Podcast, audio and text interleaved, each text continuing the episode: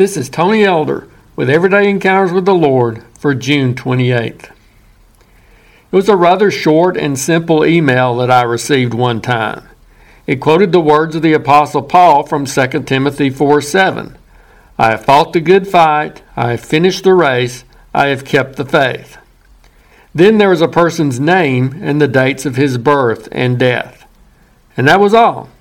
It was this family's way of announcing that their loved one had passed away after battling cancer for over a year. We had heard a few days earlier that he had gone into hospice care, so this news wasn't totally unexpected.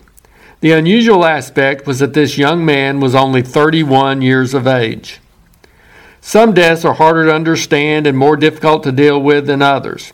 But whatever the circumstances, it makes such a difference when we know that the person involved knows the Lord and can be tied to those timeless words in the Bible.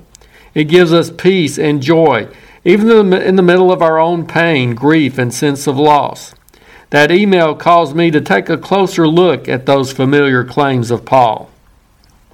I have fought the good fight. This sentiment was especially appropriate for this particular individual. In spite of unfavorable reports from medical tests and doctors, he did not give up in his struggle to overcome this disease. He had sought out all kinds of treatments, both conventional and otherwise. He came to the end knowing he had done all he could.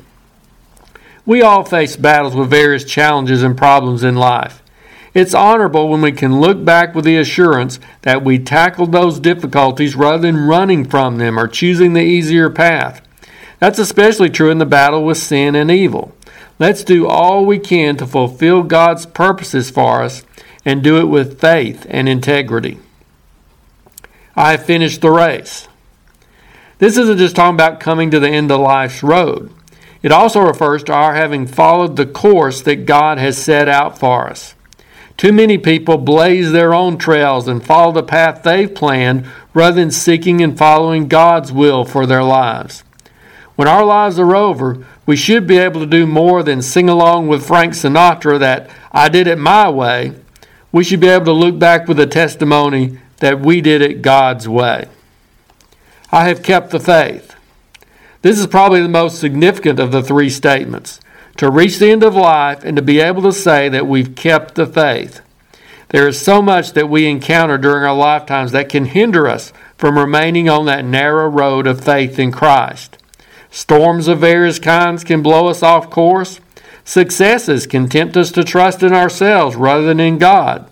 Obstacles can cause us to fear and to falter.